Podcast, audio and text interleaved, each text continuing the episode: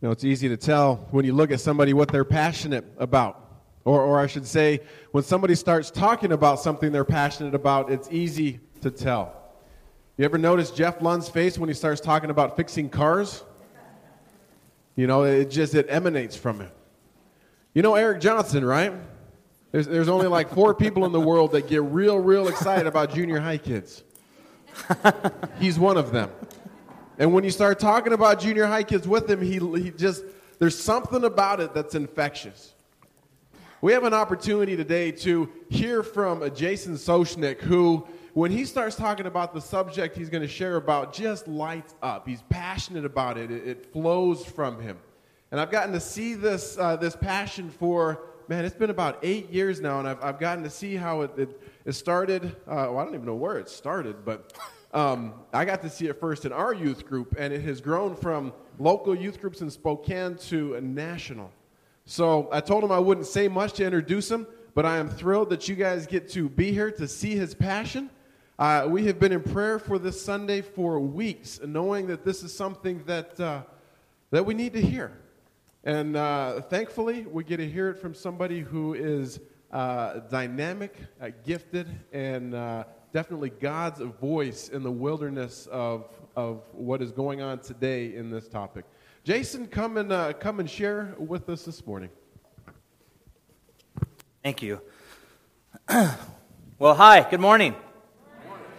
Uh, it's my pleasure to be here. I uh, was just looking at my watch, and it's only 9.05, so we've got an hour and a half. That's awesome. Um, obviously, I'm joking. It's 10.05. Um, but I, I sometimes wonder if uh, the change in time is, is a cruel joke. Uh, I know at the beginning of the year, when, when uh, we get to switch right before the, the winter, uh, we get to, to add an hour. That's always a really great thing. I like that extra hour of sleep. Um, especially as um, parents of new, a newborn, it's always really nice to get that extra hour of sleep, although they don't realize you get an extra hour of sleep. Um, but the other thing is, is though now I'm starting to like this one because now our newborn thinks, you know, it, it, 8 o'clock is, is 7 o'clock. So that works really well. We're really happy with that. So glad you can make it here this morning. Um, real quick, uh, I, I, work with an organization called Project 619. Uh, if you were to ask me how I got involved talking on the issues of sex, sexuality, relationship, um, I, it was a fluke and it was just God. Uh, this was not when I was in high school thinking, I want to grow up and talk about sex. Uh, that, that was not the thing I, I, desired. And, uh, but God got a hold of my life in, in powerful and real ways. And um, I've just been very fortunate to be able to share my testimony, uh, the work that Christ has done in my life, through my life. And, and hopefully you'll get a spark of that today. Uh, and, and I'm just really thankful. Project 619 is the name of the organization that I get to oversee. Uh, actually, Heidi Spots is on our board. Um, she gives me all the input I need and uh, advice uh, with regards to finances, accounting, because I'm lost without her. So um, it's really helpful to have her here and, and to have her also be uh, passionate about what we do. And, and so today I'm going to dive in. I, you know, we're going to be talking about human trafficking. Uh, Project 619 does not necessarily tackle it directly, but we do tackle it indirectly. We're much more on the proactive side rather than the reactive side. And you're going to hear a little bit about that. But Project 619, the name of the organization that I work with, comes from the exhortation that Paul gave to Timothy, a young disciple, to take hold of the life that's truly life. At the end of his first letter, Paul's letter to Timothy, he says, Take hold of the life that's truly life. Embrace the life that is true life. And, and for any of you that have been to church for a while, have, have heard the gospel message, know that the place of true life is found in Christ. And the reality is, um, I, I, think that we make the mistake of, of sometimes uh, uh, placing sex and, and, other things in our culture uh, on a pedestal very high up. We, we treat them as a thing that is going to be true life, forgetting that the place of true life, of true relationship, starts and ends with Jesus Christ. So that's the heart of our ministry. That's where Project 619 uh, has its uh, directive, and it's the place that we uh, go. So, um, I would love for you, if you have the opportunity today to follow along, great. I am going to be hopping around a little bit because I, I, don't want to just start with um, the dynamic of human trafficking, some of the stats that are going on. I think that so often what we do is we, we miss the opportunity to share the big story.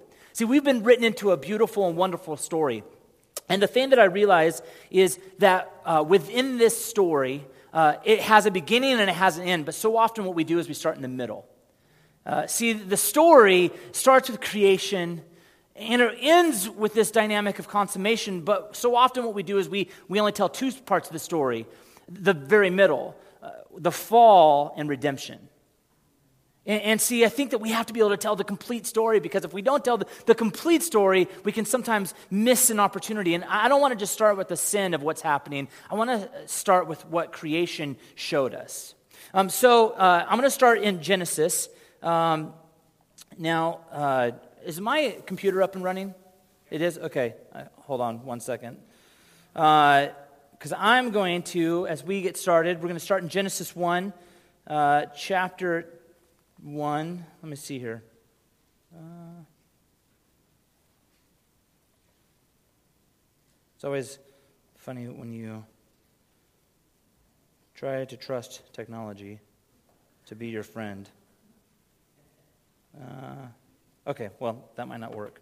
Okay, well, just follow along. So Genesis 1, uh, chapter, uh, or I'm sorry, chapter 1, verse 27, it starts with this. So God created mankind in his own image. In the image of God, he created them. Male and female, he created them.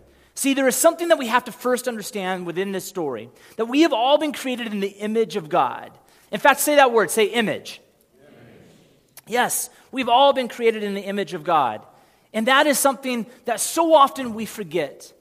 That we have been created in the image of our Creator. And here's the thing that we know about God when He created humans, when He created all of creation, it wasn't just good, it was very good, right? When it got to the dynamic of human beings, it was very good. And we miss that sometimes because sometimes we take what the culture tells us rather than what God tells us. See, Scripture tells us we are made in the image of God, and that's a beautiful and wonderful thing. But so often, what we do is we begin to believe something that is just not true. We begin to believe things about ourselves that are just not true. We take what the culture tells us about ourselves rather than what Scripture tells us about ourselves. See, made in the image of God means that God has made something beautiful. He makes only beautiful things. Is that right? And, and the thing that we find when we look at the uh, being made in the image of God is that He doesn't make junk, He makes beauty.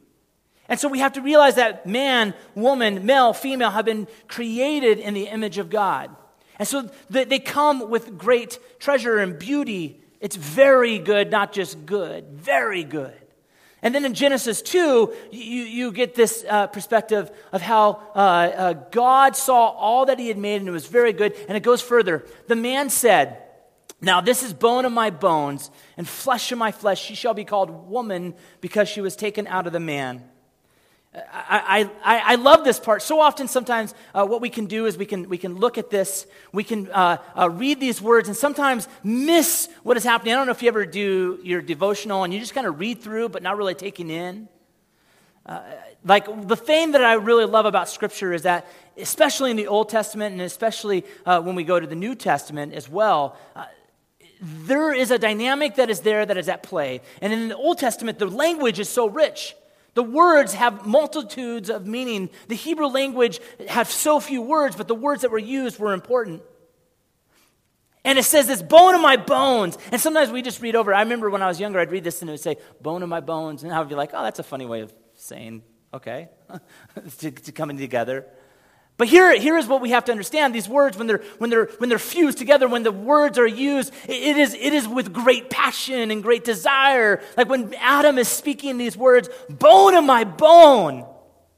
I mean, it's like if you were to go to the opera. I don't know if you've ever been to the opera, right? Like they sing with great passion. And I can imagine Adam in the garden singing with great passion, bone of my bone. if you weren't awake before, you are now. Um, uh, flesh of my flesh, right? Like, like he is, he is coming from deep within here. There, there, is, there is something that he sees. And it speaks to the creation, the image, but it speaks to also something else. It's passion, desire. And it goes on further because we even get a clearer idea where it says, united to his wife, and they become one flesh. The word one is this word echad. And especially when it's coupled with this word flesh, there is a powerful and wonderful reality that we find. It's fusing together in the deepest sense.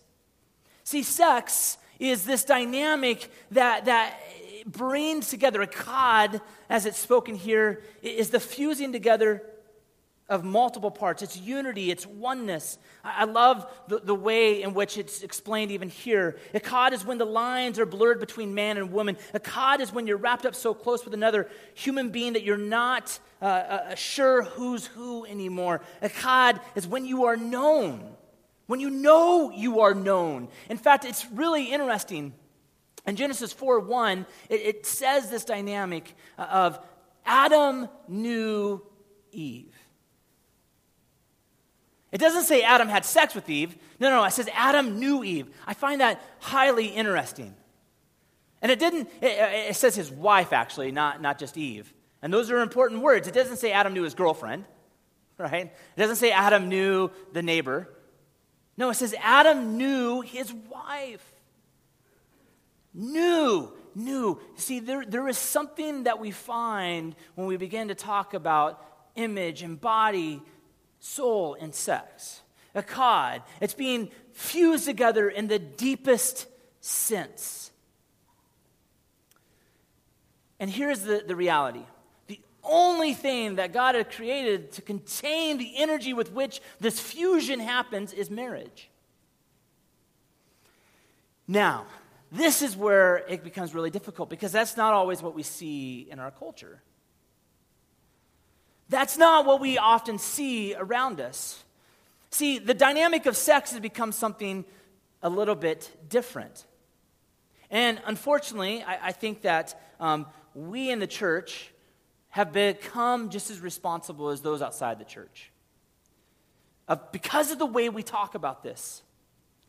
See, Echad is this fusion, this coming together. And, and, we have to understand that. We have to be able to talk about sex in such ways that we understand where it started, where it was created. Because God did not just have sex show up on the scene, God had sex as part of his creation. God invented sex. God did not look down at Adam and Eve and like look down and, and, and see them behind a bush and say, Oh my gosh, what are you doing? That's not what occurred. It was a part of the creation story, and it was beautiful, and it was good, and it was worshipful. And what God knew is that when He created this, it was to bring together in a powerful and wonderful way. Well, here is what we also see is in our culture there is something else happening besides a, a, echad. And it's found in 1 Corinthians chapter 6. Uh, if you have your Bible, you could actually stay in this verse. We'll come back to this a few times. But Paul is writing to the Corinth church, and, and here's the thing that I love so much about Scripture it's real people, real places, real things that are occurring that we they're, they're, tangible in fact we can even visit some of these sites and I'll, I'll talk about corinth here in a moment but First Corinthians, this, this dynamic, Paul is writing to the Corinthian church. And maybe you've seen this. I mean, we're, we're, 1 Corinthians is famous for the, the verses on love, right? Oh, it's a beautiful declaration of what love is. But Paul also writes to this society, this group that, that, that is using sex in ways that are not glorifying, that do not look at the power of God. They're looking at something else. And there's a word that Paul points out or uses that's out of the Greek. It's this word porneia. That might actually sound familiar. It's actually uh, the root of where we get the word pornography. Porneia. Sexual immorality is how it's translated. And I want to I wanna read through this. See, uh, it says this the food is meant for the stomach, and the stomach for food, and God will destroy both one and the other. The body is not meant for sexual immorality, but for the Lord, and the Lord for the body. And God raised the Lord and will always raise us up by his power. Do you not know? Do you not know that your bodies are members of Christ? Shall I then take the members of Christ and make them members of a prostitute? Never. Or do you not know that he who is joined to a prostitute becomes one body with her? For it is written, the two will become one flesh. He is calling back what we see in Genesis. In fact, one of the few times that Jesus speaks on the issue of sex, he actually, it's through adultery and divorce, he actually references the creation story. He references Genesis. Because I know that sometimes we say, well, Jesus doesn't really talk about sex. He doesn't. But what does he do? He references back to where the declaration of what it was is.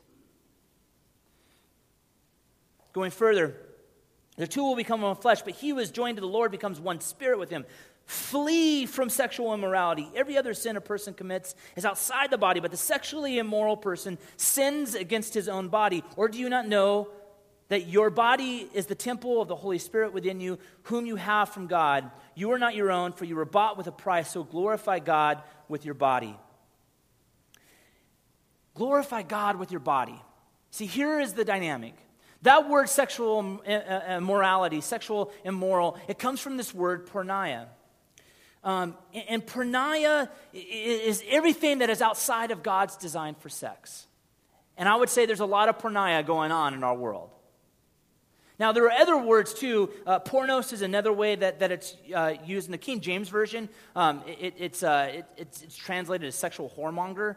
That is never something I would ever want to call someone. Um, but there is this dynamic, these words, the root of them are, are this powerful and and, and, very important thing for us to understand that it's outside of God's design for sex. And we see this in our culture today. It's why we gather on a Sunday like this to, to, to, to declare freedom from what? Well, human trafficking, but what we're really declaring freedom from is porneia. Everything that is outside of God's design for sex. And, and it's, really, uh, it's really interesting that we look at the Corinth church. Uh, Corinthia, uh, or Corinth um, was uh, it, it, at the end of this isthmus, this, this place where uh, there was a lot of travel. It was, it was, a, it was a place where there, there, you would, you would um, essentially, it was a shortcut.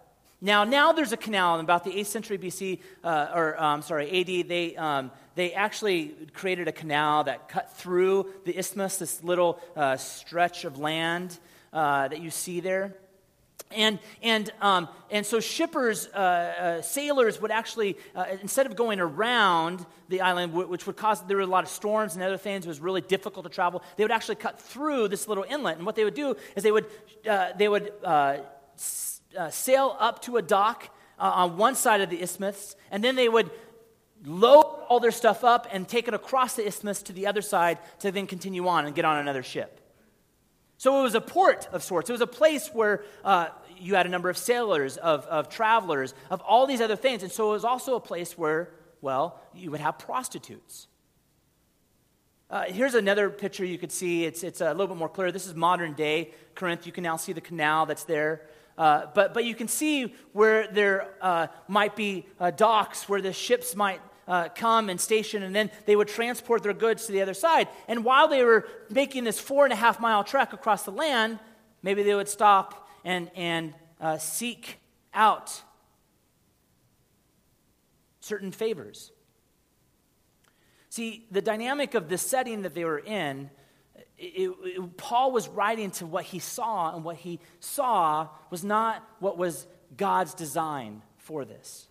It was not Echad. It was, it was this dynamic that was outside of God's design for sex.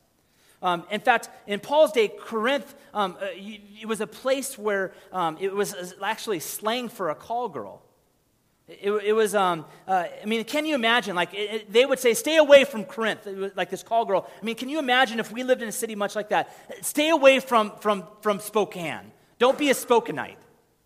that would not be a, a fun thing to have declared upon yourself, right? Or to be remembered for. But that was what Corinth was. And so Paul is saying, listen, sex is something more than just physical. You're missing the bigger story. Sex involves all of you. What you do with it matters.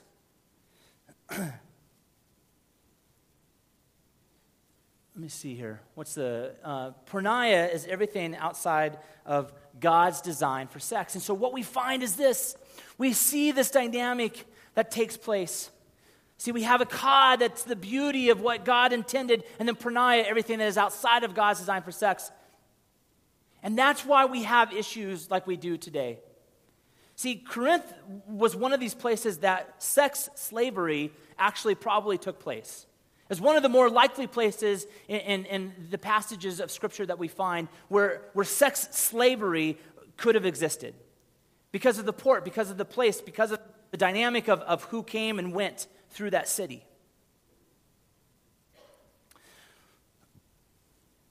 Human trafficking today is a reality on a scale that we could have never imagined. You, you, saw in the video earlier that, that we have over 27 million slaves. There's more slaves today than ever before, and you think, well, how does that work? This is not the way that we think of it, where there are chains and there is bondage. No, these are things where, where people are forced into it. They're stolen from their homes at a young age, and this is all they know. And, and it's not just sex slavery, although that's the, the area we're, we're focusing on. It's child uh, uh, slavery, it's, it's uh, sweatshops, things that we, we have become familiar with. Uh, 600 to 800,000 people are trafficked across international borders every year. Um, what else do we have 32 billion in total yearly profits and then we also see this it's happening in spokane the dynamic that we see happening in spokane is that we have become a hub for getting them out into another area. Um, an individual from Goodwill said this Spokane has a significant teen prostitution problem and is considered an entry area for child prostitutes. They're initiated here and then moved to a larger metro area. In fact, the I 5 corridor is famous for, for um, uh, just having uh, individuals that are brought to that area and then transported between Portland and Seattle, back and forth. But here's how it starts. In some instances, it starts where uh, individuals are groomed. Kevin Parker, who is a state representative, some of you might be familiar with him, has fought hard to, to establish new laws here in our state, laws that we did not have uh, before on human trafficking. And one of the things that he, he tells is stories of individuals where, where young girls are groomed. Essentially, men, older men, act as boyfriends and essentially do the work of separating them from their parents pit them against their parents. And then once that's done, they get them into a situation where they, they, they have them uh, uh, go into a place that they would never thought before. Maybe having sex with a friend, maybe having sex with someone else that they knew. But they put them in situations where they feel worse about themselves and they feel like they can't tell their parents. And they create a bigger divide until finally this individual has all the control. And at that point, the individual then can transport them to another place. Say, Move with me, I will take care of you. This is a reality, not just there, but here. Is it rare? Yeah. But does that matter? It's happening. And we have to be able to, to pay attention to that. But here is the other dynamic that we have to be able to realize that this oftentimes leads to, to issues of pornography because human trafficking is directly linked to our use of pornography. It's directly linked to the things that we see and we find. One of the things that we find is this. I remember this story. Uh, I, I, I, there's a program over in Vancouver that's called Deceptions. And uh, they invited a young girl whose story was much like the one I just shared. Her name was Melissa. And she had this boyfriend that essentially got, uh, he was an older man, and got the, her to think that he was the one that was going to take care of her the rest of her life.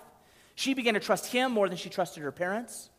And so he groomed her. He got her to a place where he, she eventually started sneaking out. And then finally, at the, the last, last little bit, he got her to, to um, sleep with him, but then also to sleep with some of his friends. And then what he said is he, he held that over her. And he essentially moved her away and said, How could you ever go back to your parents after what you've done? Thinking that her parents wouldn't forgive her, she followed him. And eventually that led to him uh, placing her in a ring of individuals that, that, that controlled her every action. and it eventually led to her being a part of pornography, being a part of uh, pornographic images and pictures, things that she would have never, ever considered before. But because her self image and who she was had been destroyed, he controlled, controlled all of that. And it wasn't until she made a friend that ultimately got her out of that that things changed. See, what we find when we look at, at the link between human trafficking and pornography is this. First of all, it's several children, young adults, that are ending up that, that, be tra- that are trafficked. And essentially, they then end up in uh, uh, pornographic films. It's not always, but one of the things that we find, though, is this, because this is the second ingredient that we find, is that those individuals, um, even that choose to be in pornographic uh, films, are doing it by choice. They are a part of sex trafficking under U.S. law. Let me give you an example, because one of the things that we find when it comes to the dynamic of sex trafficking, as defined by U.S. federal law, it's this the recruitment, harboring, transportation, provision, or obtaining of a person for the purpose of a commercial sex act. So even under federal law, it's defined as trafficking, as sex trafficking. And third, those individuals that are viewing pornography are contributing in the act of human trafficking, both by watching it, but here's the thing the way that the brain is wired, it can only put up with so much stimuli for so long until they have to move to another place and they have to experiment with this. And so, what do they do? They move out to places. Uh, in the old days, it would have been a brothel. Now it's street corners. And a lot of times, the individuals that have uh, ended up being in the career of prostitution, it has not always been by choice. So they begin to uh, not only having seen, but also participate in the act of trafficking and not being aware of it. So we have to be able to recognize this is happening in our city and it's happening around us each and every day. Porneia, everything outside of God's design for sex, destroys the individual and it destroys the community. Here are, are just uh, five quick points that I want to point out when we start talking about this. First of all, uh, uh, actually, I want to highlight this. Um, MIT did this study because a lot of times we can think porno- pornography does not have an influence on the way that we uh, look at uh, society, the way we look at individuals. So, MIT actually brought in a, a, number of students and individuals from the Boston community, and they wanted to do a, a research study. They wanted to find out okay, how does this really have an impact? And so, what they did is this they, they asked them four uh, questions. Could you imagine having sex with a 12 year old girl? Would you tell a woman that you loved her to increase the chance that she would have sex with you? Would you slip a woman a drug to increase the chance that she would have sex with you? Would you keep trying to have sex after your date says no? Those were the questions that were asked. And obviously, the responses were very low. Of course not, we would say. Then they had them watch high doses of pornography. They had, they had them for several hours view, look at, participate in pornographic images and films. And here is what happened.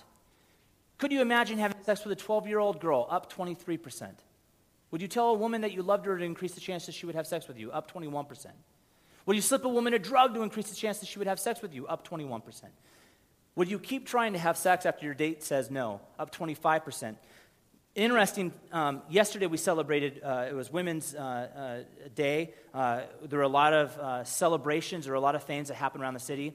And it was interesting. I watched this thing on, on PBS yesterday that talked about how the way in which we even uh, celebrate the woman's body in pop culture, the way we objectify it, has actually led to higher degrees of violence, of domestic violence, of, of, of violence against women. And, and, what we have to understand is that we think that this doesn't have an impact on us, but it does. Paul knew that then when he was writing to the, to the Corinth church, and we have to understand that now. So, Porneia, how does it impact the way that we respond? Well, first of all, instead of viewing men and women created in the image of God uh, with dignity and inherent worth, a sexualized culture views them as objects to be bought and sold for the pleasure of others. That was never what God intended when we were made in the image of God. That was never what, what we, we looked at and, and would say, yes, no, that, that's just not. A sexualized culture one that, that uh, looks at porneia, objects to be, uh, uh, views them as objects to be bought and sold. That's why I think human trafficking has increased in the last several years. Second, instead of viewing sexual relationship as a sacred and complex union of man and woman within the protective and permanent boundaries of marriage, a sexualized culture views it as a brief, shallow, and selfishly motivated use of one's person uh, whose body and interests are subordinated to the other. The dynamic of marriage has completely eh, changed. And we see this uh, happening both outside the church and unfortunately even inside the church. Instead of teaching men and women to respect uh, uh, women as fellow human beings who are equal in worth, a sexualized culture conditions men to view women as sexual commodities. Fourth, instead of honoring and esteeming women, a sexualized culture devalues them and pressures them to present themselves to men as sex objects. It's interesting, in our culture, we, um, a, a, a, man, by the time he turns 18, has typically spent about 10,000 hours uh, playing video games. Most of that in isolation. That has a tremendous impact on the way men look at women because if you think about some of the video games that are out there, if you're at, all familiar with it, all many of those games objectify women. There's a great deal of violence. If you just think of simply driving to church on a day like today, there are many billboards. The commercials have gotten much more sexualized. What we see is that these things are starting to have an influence on the way that we act, the way that we respond. One of the biggest issues I see on campuses across the country whether it's a, a campus at Whitworth, that's a Christian college, or UW, is the dynamic or the lack of a, an ability to date, to date well, to even understand what dating is. Here's the, the last thing. Instead of protecting the most vulnerable among us, a sexualized culture trains young people to exploit others and to tolerate their own exploitation. I don't know about you, but I don't want to be a part of any of that. See, we have the ability, the responsibility as a church to be able to respond to this. To, to, to look at porneia and say, no, that is not God's plan. Let me say these few things as we close up. Because there are steps to restoring echad in our, in our culture, the fusing together of rejoicing in that beauty. The first is this we need to be able to flee. We need to be able to flee. It says that in 1 Corinthians chapter 6 verse 18. Flee from sexual immorality. All other sins or a person commits are outside the body, but whoever wins sexually or sins sexually sins against their own body. See, here's the, the thing that I, I realize. in our culture, the one thing that we typically do, and we've even done this in the churches, we, we want to fight the good fight. We want to battle. We teach one another. We got to go to battle. And actually, scripture over and over again, when it comes to sexual immorality, when it comes to porneia, it says, flee, run, get the heck out of there. And I, and I think that, that when, we, when we stay and fight, that's where Satan, I think, has, has a great deal of power because we think we can conquer it, we think that we can beat it. But here's the deal Scripture actually, Paul writes and says, flee, run, get out of there. And for some of us, it's not just fleeing, it's also putting up walls, it's also putting up uh, uh, structures of protection. When it comes to pornography, you might have to use some sort of filtering system you might need to be able to put into place things where other people are seeing exactly where you're going, where your friends are going. I have been fortunate enough to have a great group of friends. But one of the things that, that I've done is I've instilled walls, not because I need them, but because I really believe in the, in the need to flee even when it's not uh, imminent. Covenant Eyes is a, a, a company that allows for uh, filtering and allows for tracking um, I actually believe uh, filtering is needed for some people, uh, but for others, I, I, actually think the best way is to have others be aware of where you're going and what you're doing. So I actually have a software that tracks and, and reports to other people exactly where I'm going. They're older individuals, um, they're younger individuals, people that I'm mentoring and being mentored by. And I even have my wife who receives uh, what I'm doing. Now, I work in, in, a, in a, uh, a profession that I have some very interesting searches on my Google. Right? I, I mean, like the, the, dynamic of the searches that I have uh, uh, are not ones that normal people have. And so, so what I understand is I need to protect myself. I know that I'm not looking for anything specific, but the things that pop up on today's internet is, is surprising. In fact, the thing with pornography, the thing that I know is that it's not you trying to find it, but it will find you. That is the reality of today's pornography. And it's no longer what it used to be. Uh, you know, when, when, when I was younger, I used to go into my parents' bedroom on a computer the size of uh, an oven, and, uh, and, and I would do this thing called dial up. Some of you still might have it. Um, right? But it would beep, beep, beep, beep. and then it would, ah, it sounded like someone is dying in my computer. And then it would do this, like, ah! And then it would say, welcome. That was, that was weird and scary. Today, it's, it's simply by the use of a, of a phone. That's where most teens, most adults are getting their pornography. The unfortunate thing is this it's not going away. Pornographers make billions upon billions of dollars. If you combine all major league sports, they make, all, they make more money than all major league sports combined. You could even throw in there a Google, an Apple, a Microsoft if you wanted to. Pornographers make more money than you could ever imagine. Multi billions of dollars, hundreds of billions of dollars are made in this industry. So flee. the second thing is this um, be proactive for God's sake rather than reactive to porneia's destruction. Now, here is what we do a really good job of. I'm really thankful that issues like human trafficking is becoming something that we talk often about. We need to. We need to talk about it more than just one Freedom Sunday. We need to talk more about pornography in the church because it is epidemic. In 2008, there was a poll done by pastors.com that looked at how many pastors actively viewed pornography. It was 46%. The, the reality is, we see this happening all around us, but we don't respond. We don't talk about it. We leave it in the dark, and that is where Satan has all the power. We need to be proactive. I, I remember I talked to Dave Batstone. Batstone is the founder of um, Not for Sale. It, it's, he actually is responsible for a lot of the Indit, the Freedom Sunday. They, they started uh, this prog, uh, progression in the church. And one of the things that, that I, I, I sometimes struggle with, I, I say, you know, talking about sex is not sexy. You know, going to a church and giving God's declaration for what sex is can sometimes be like, I'm always like, no.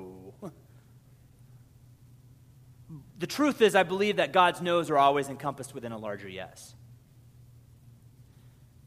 But here's what I, I see. I, I, I just, I know the struggle of talking about this. This is not what people, this is not the most popular thing to talk about. And I, and I said, man, I, I, I love what you're doing. I, I, really appreciate it. How, how do we be a voice in this? Do we have to talk more about this? And he said, just keep doing what you're doing. Just keep doing what you're doing. Because what he said is, is you have to be proactive. We need people out there that are trying to eliminate this from ever happening. And then we need voices that are out there that are helping get people out of and restoring and healing and trying to stop it in those ways. We need both. That's why I'm thankful for Project 619. We're able to go into schools, we're able to go into churches, we go into organizations, we're able to very clearly de- de- declare God's good word when it comes to sex. His mandate, and, and looking at that and sharing that, and for some people, it's the very first time they've ever gotten to hear that. But then we also need other ministries like Not for Sale, like World Relief, that, that, that are doing the hard work that are going into the midst of this sin and freeing individuals from it.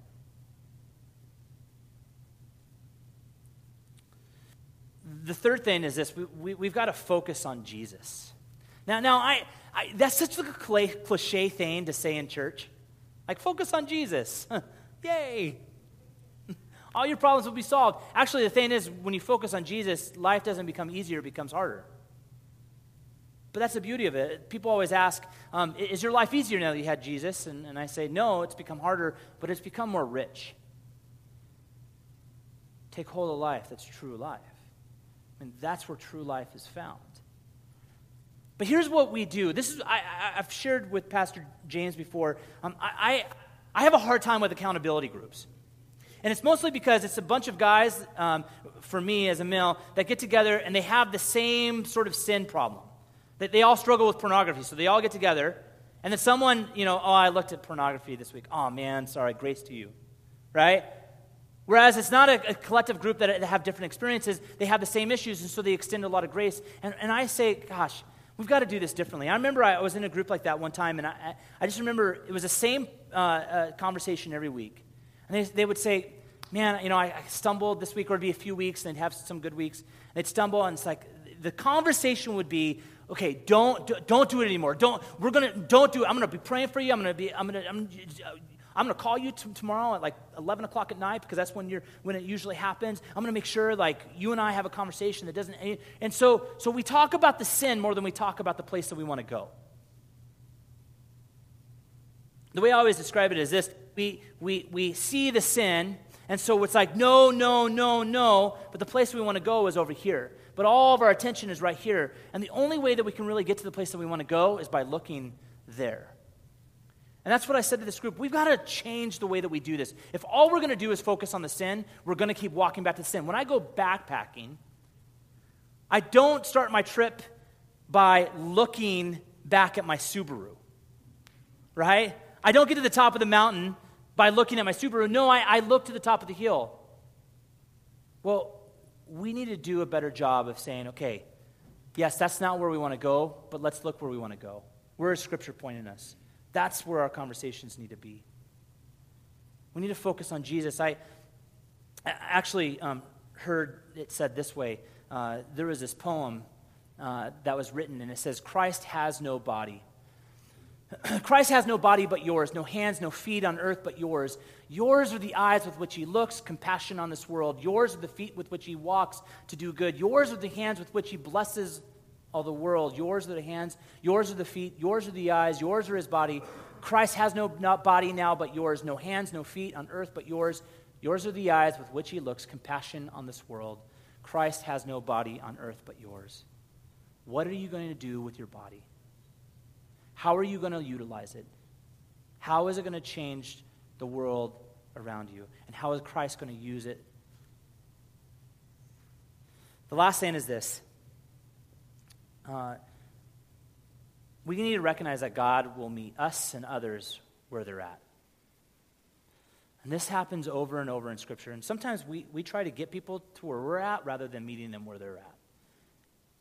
And God does this wonderful job of meeting us where we're at.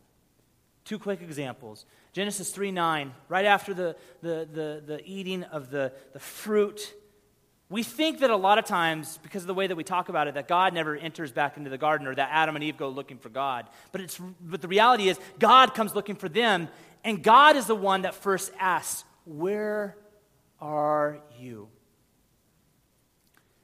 There's also this, this image of John and Peter. This is one of my favorite uh, passages.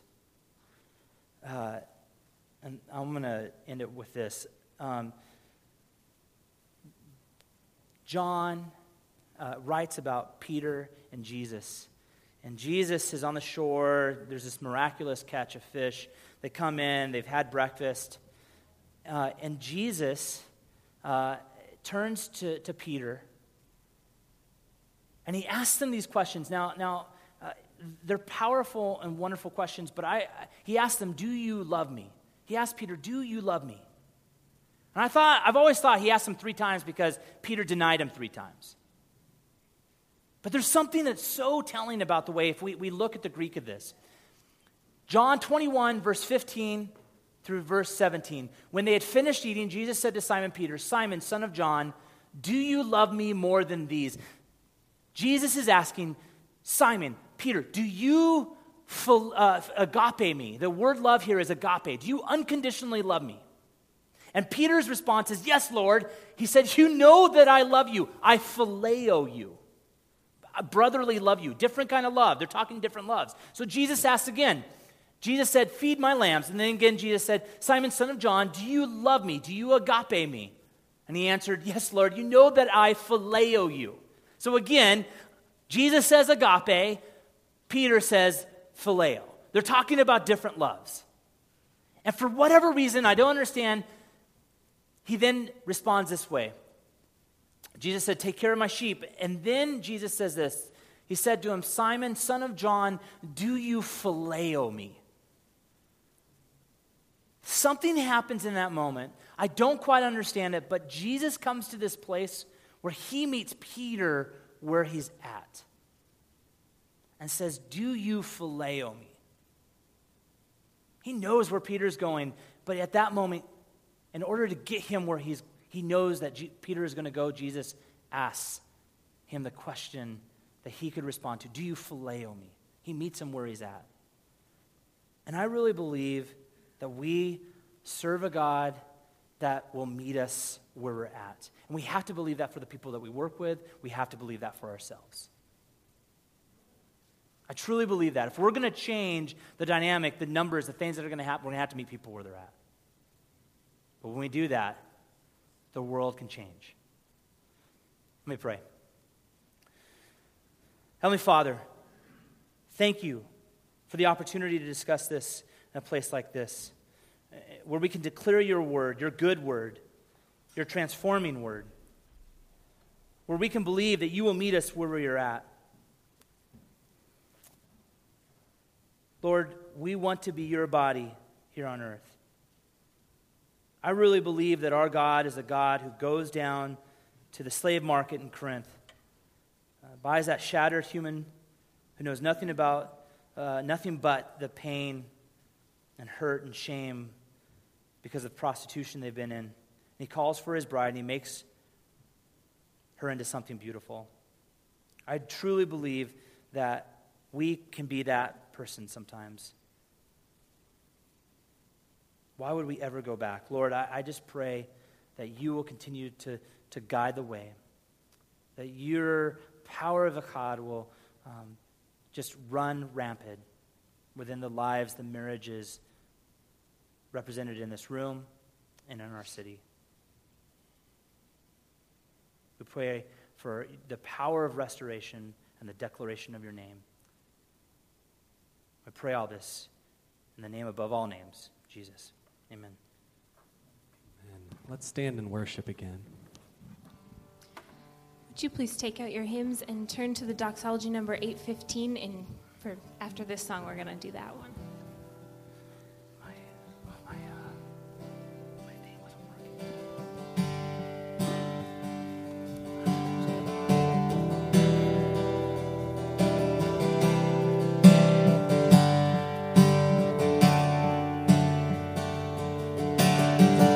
That